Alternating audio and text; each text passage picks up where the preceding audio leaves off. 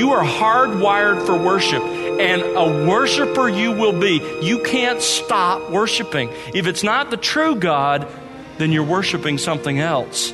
And all too often, idolatry is about financial prosperity.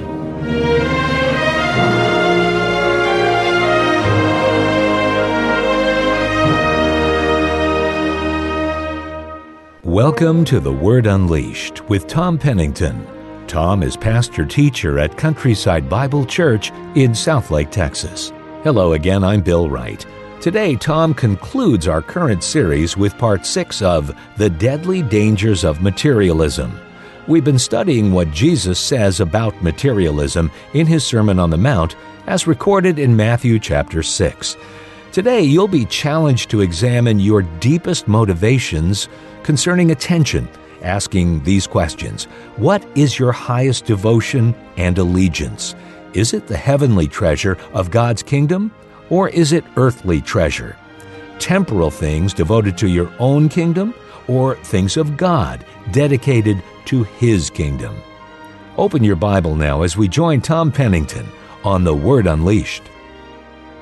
And the one on whom the seed was sown among the thorns, this is the man who hears the message of the gospel, and the worries of the world, that is, the things that we worry about in this world careers and mortgages and, and jobs and homes and the deceitfulness of wealth choke the word and it becomes unfruitful. Here again is a person who hears the gospel and their initial response is positive. You look at them and you say, that person became a Christian.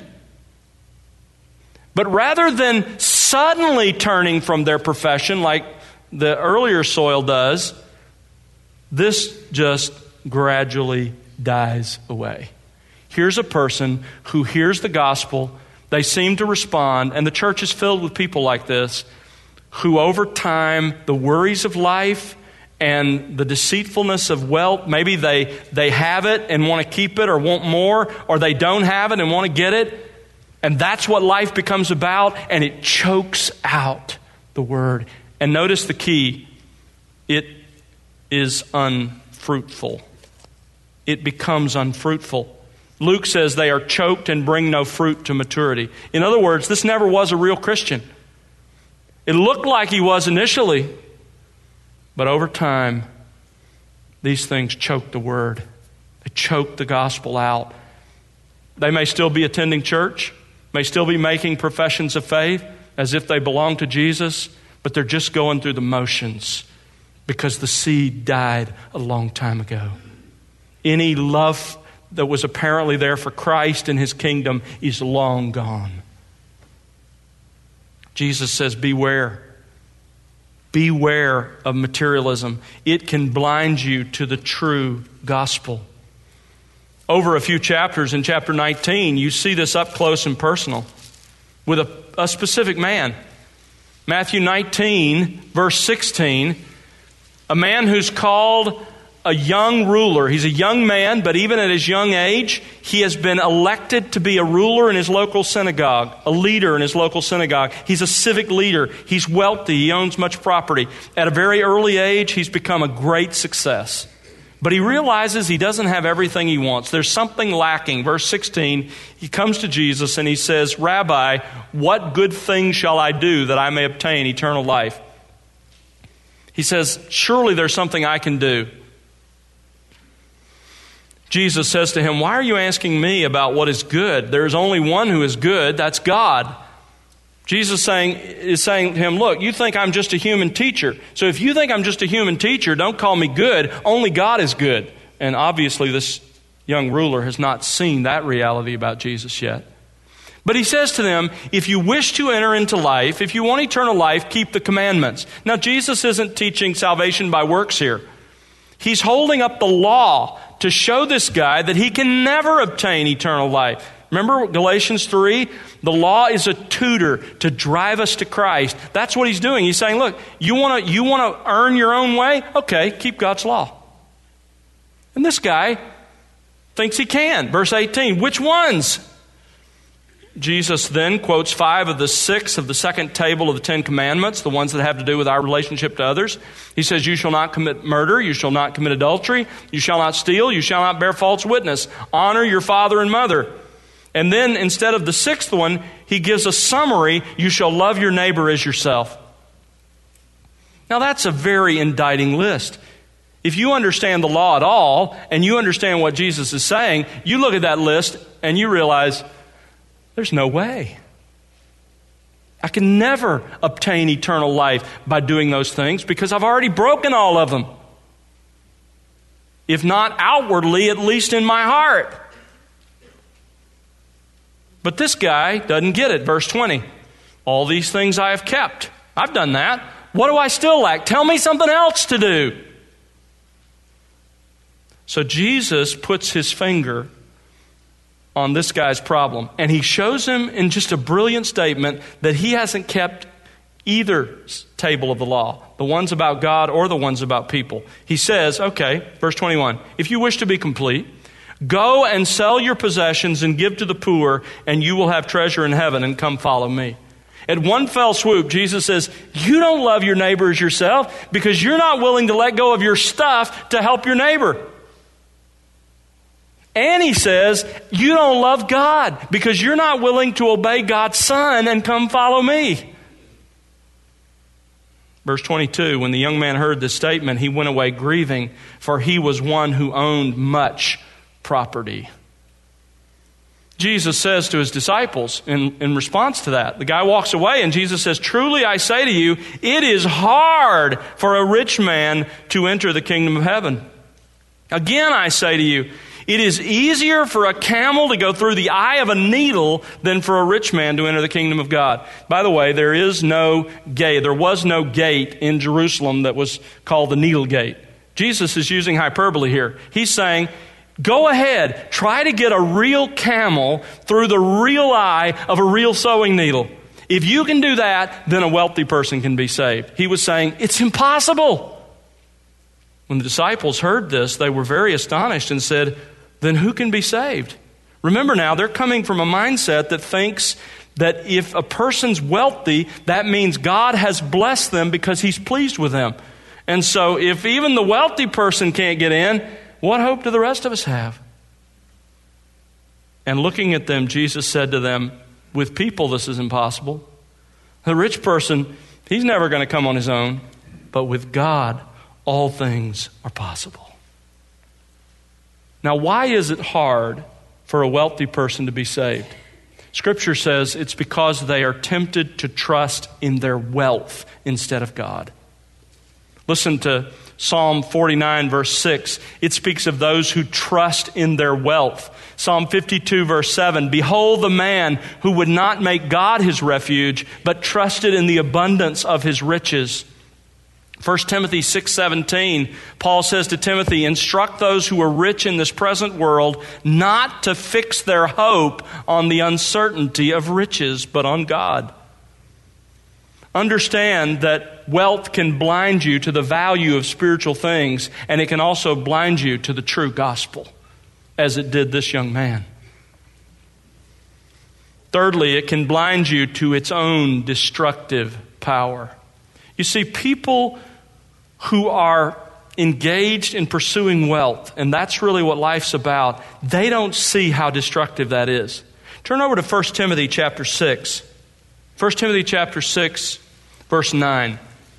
Paul says, But those who want to get rich, if that's your ambition, they fall into temptation and a snare and many foolish and harmful desires. And sometimes those desires plunge men into eternal ruin and eternal destruction. For the love of money is the root of all kinds of evil.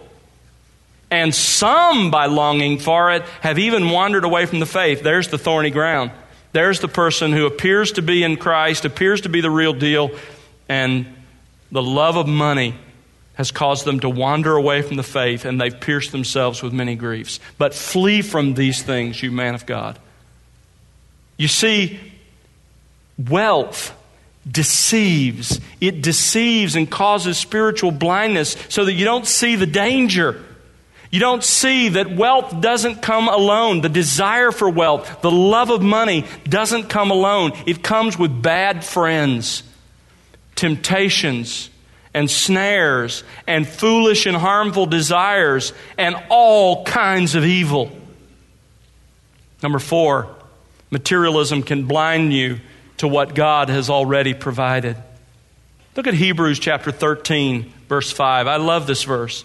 Hebrews 13, verse 5.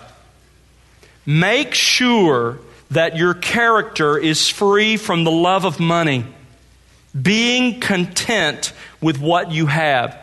You see, materialism will blind you to what you have and being content with it. You won't see if you love and want more, you're not looking at what God has already given to you. You're all consumed with what you don't have instead of being content with what God has provided. Do you think being rich, you think those who are rich are satisfied? You think they stop coveting? You think they stop wanting and wanting more? I don't remember, maybe it was Getty that was asked at one point, you know, how much money is enough? And he said, just one more dollar. It's always that way. But notice the rest of the verse. Not only are we blinded to the material provision that God has made for us, but the spiritual provision as well. For He Himself has said, I will never desert you, nor will I ever forsake you. Not only do you have what you need to live in this life, but you have God. And He's never going away. Your money might go away, your investments might disappear, inflation might eat them all up, but God's going nowhere. You've got Him. But materialism blinds us to what we have. Jesus warned us that materialism is a deadly danger because it is one of the chief causes of spiritual blindness.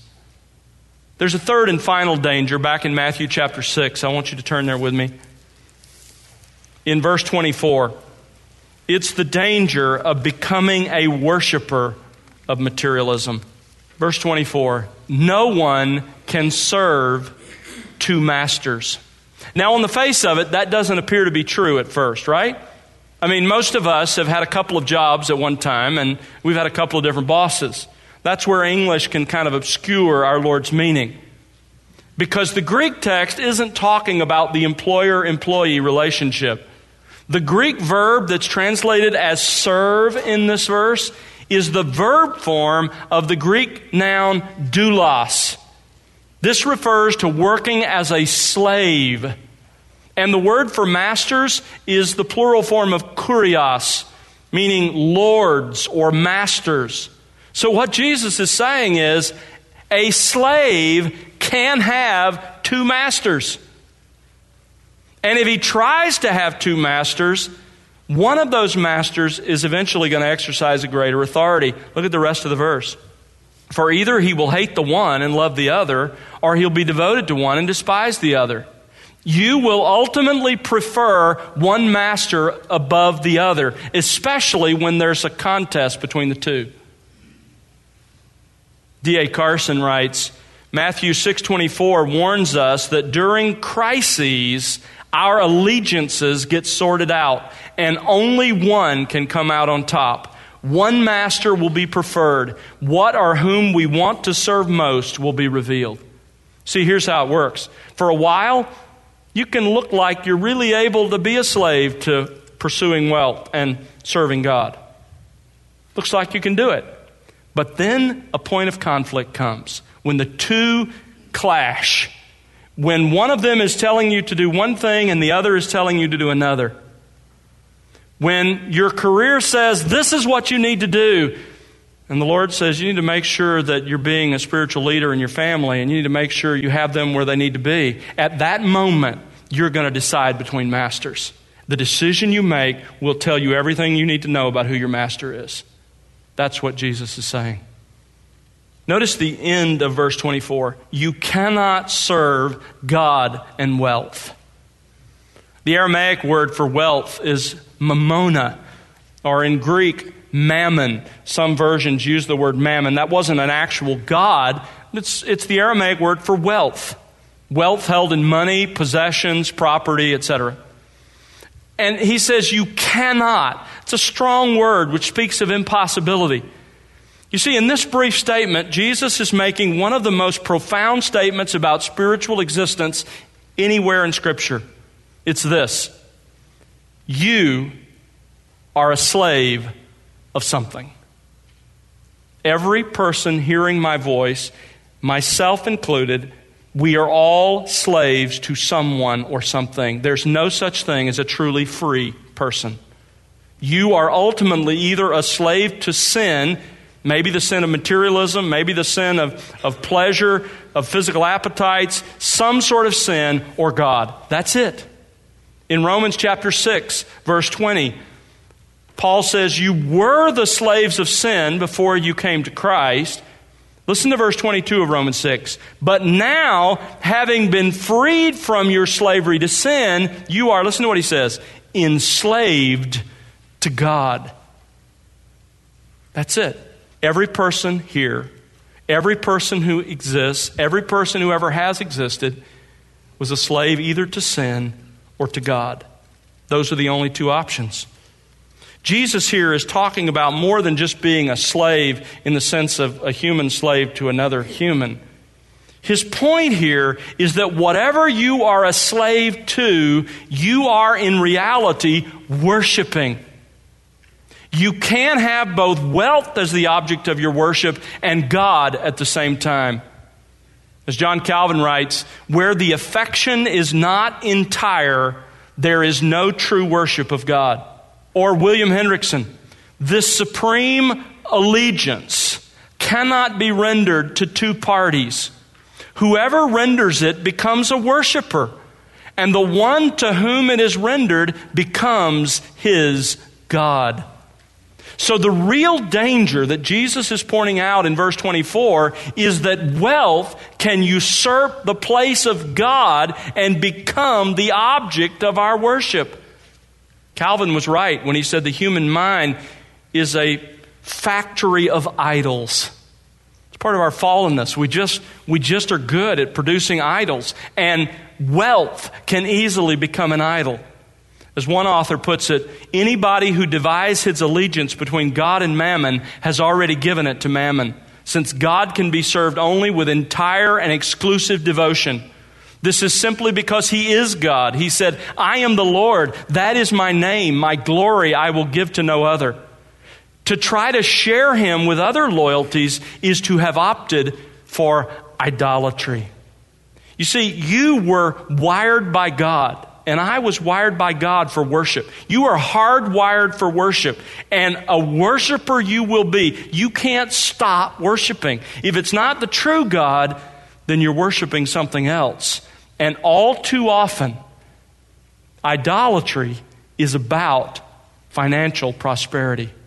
You ever ask yourself, why did people in the Old Testament worship those gods? Why did they worship Baal, for example? Well, remember now, they lived in an agricultural society. And who was Baal? He was the god of rain, the god of the storms. They worshiped Baal because they thought they could get him to give rain and they would enjoy greater financial prosperity. It's often connected to idolatry. In fact, Hosea chapter 2, verse 5, Israel said, I will go after other gods who give me my bread, my water, my wool, my flax, my oil, and my drink. That's what they were after. It was about financial prosperity. They were worshiping at the idol of mammon, figuratively speaking. Hosea 2 8 says, For Israel does not know that it was I, God says, who gave her the grain, the new wine, and the oil, and lavished on her silver and gold, which they then used for Baal. So understand, idolatry has often been about financial prosperity. And the same is true today. Our culture worships at the shrine of materialism just as surely as if everyone had wood or stone statues in their homes and they fell down and paid them homage. Have you become a slave of materialism? Have you made it an idol? Let me ask you a couple of questions. Just discern this in your own heart. Do you love wealth more than you love anything else, including God? Are you willing to disobey God to have it? Do you believe that wealth will bring you the greatest happiness and joy? Do you obey the desire for wealth and make sacrifices to it to satisfy it? Sacrifices of your family and your time and your health in order to get it? If you answered yes to one or more of those questions, then it has become an idol. Oh, and by the way, an idol isn't always a complete substitute for the true God. Idols were often set alongside the true God. In 2 Kings chapter 17 verse 41, it speaks of the nations like Assyria who feared Yahweh but also served their idols. Their children likewise, and their grandchildren, as their fathers did, so they do to this day. Listen, you can be a worshiper of the true God and still be an idolater. You just put something on the shelf next to Him that matters as much to you, and it's become an idol. Let me urge you, as I have had to do with my own soul, search your soul. G. Campbell Morgan writes Let men take five minutes to shut out everything except the great fact that they stand alone with God. If they will, if they dare, let them ask as they stand before Him in light of the first commandment, What is my God? To what is my life really devoted? If the answer indicates anything that puts God into the background, then in the name of heaven and of their own safety, let them tear down every idol and let the God who was and who is and who always will be be their God. May we never forget our Lord's words you cannot serve God and wealth. Let's pray together. Our Father, we are cut to the heart by your words to us because we live in a, in a materialistic culture and we are influenced by it every day by the advertisements and the cries to have more stuff that, that somehow happiness is found in the abundance of possessions. Father, I pray that those of us who know and love you, you would help us Help us to see it and to respond to it appropriately. Lord, may we invest our resources not primarily here, but may we truly invest our hearts and our resources in heaven, in the kingdom work. And Father, I pray that you'd protect us from spiritual blindness. Help us to see.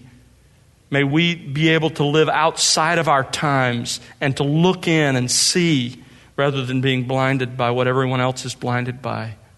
Father, I also pray for those here this morning who are truly spiritually blind to the gospel, to the need of their souls, to, to their own sin, to the beauty of Christ, to the forgiveness that's found in his life and death. Father, I pray that today you would remove the blindness, that you who commanded there to be light in the universe would speak into their souls and say, Let there be light. May they see their sin. May they see Christ and what he has done for them in his death for sin. And may they put their faith and confidence in him alone. We pray this in the name of our Lord Jesus Christ. Amen.